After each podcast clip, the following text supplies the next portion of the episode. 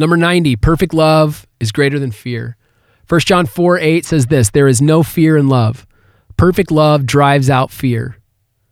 Mark Twain is quoted as saying, I've experienced many terrible things in my life, a few of which actually happened.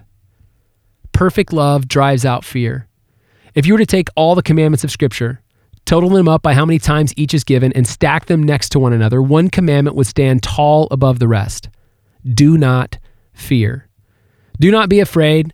Don't fret. Take courage. Fear not. Be strong and courageous. In one form or another, do not fear is found in the scripture nearly 400 times. If God wants you to know anything, God wants you to know this you don't have to be afraid anymore. God didn't create you, give you the talent you possess and the passion that drives you today so you would cower in fear. No, God created you to go for it.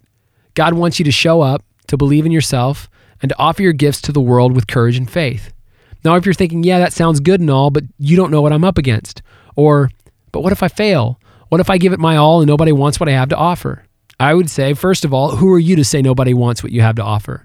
And what good will not trying do for anyone? You'll never know unless you reach out.